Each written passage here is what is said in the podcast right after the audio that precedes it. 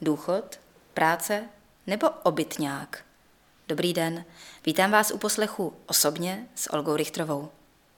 V současné chvíli mnoho lidí u nás řeší, jak zaplatit nutné výdaje. Mnozí by přitom mohli čerpat podporu od státu, ale nežádají o ni. Někdo se stydí, pro jiné je systém příliš složitý a náročný. To platí i pro žádosti o příspěvek na bydlení. Nebo spíš platilo. Zasadila jsem se o zjednodušení jeho vyplácení. Celý proces je tak díky snaze mé a samozřejmě řady dalších od července snazší a přístupnější.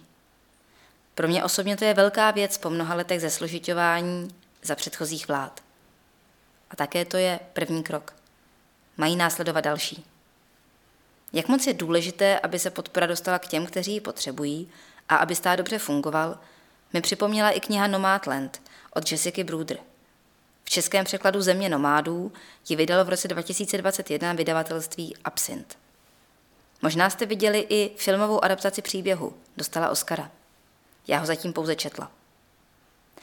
Jde o strhující dokument zejména ze života amerických seniorů, kteří postavili na hlavu rčení starého psa novým kouskům nenaučíš. Mnoho z nich strávilo produktivní věk v pozici poměrně zajištěné střední třídy, ale z důvodu špatně nastavených investic na penzi, realitní bubliny, nemocí a samozřejmě rozvodů či ztráty práce se ocitli na finančním dně. Buď to o trvalé bydlení přišli, nebo se opak zbavili jako hlavního finančního břemene, které táhlo ke dnu. Přestěhovali se pak do obytných vozů různé kvality a putují za sezónní prací kamkoliv, kde se namane. Ve Spojených státech se jim říká workampers, tábodříči, to podle těžké dřiny, kterou často vykonávají. Jejich život nicméně plní nejenom nejisté vyhlídky, prekérní těžká práce nebo zdravotní potíže, ale také pocit svobody a sounáležitosti s komunitou, jejich členové si vzájemně hodně pomáhají.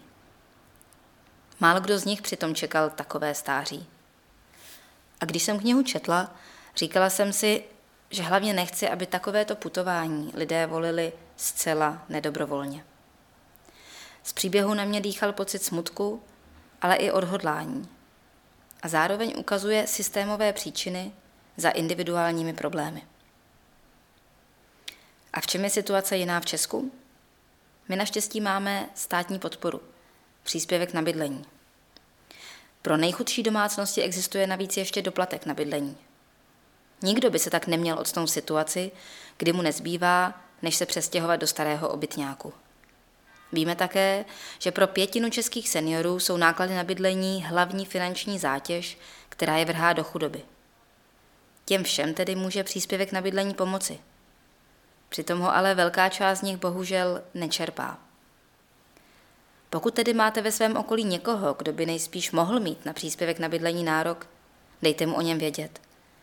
Stručně řečeno, pokud má někdo náklady na bydlení vyšší než 30% svých čistých příjmů, a v Praze 35%, může příspěvek, který je ovšem zastropovaný vrchním limitem, čerpat. Žádost je nyní i elektronicky. Srdečně zdravím, vaše Olga.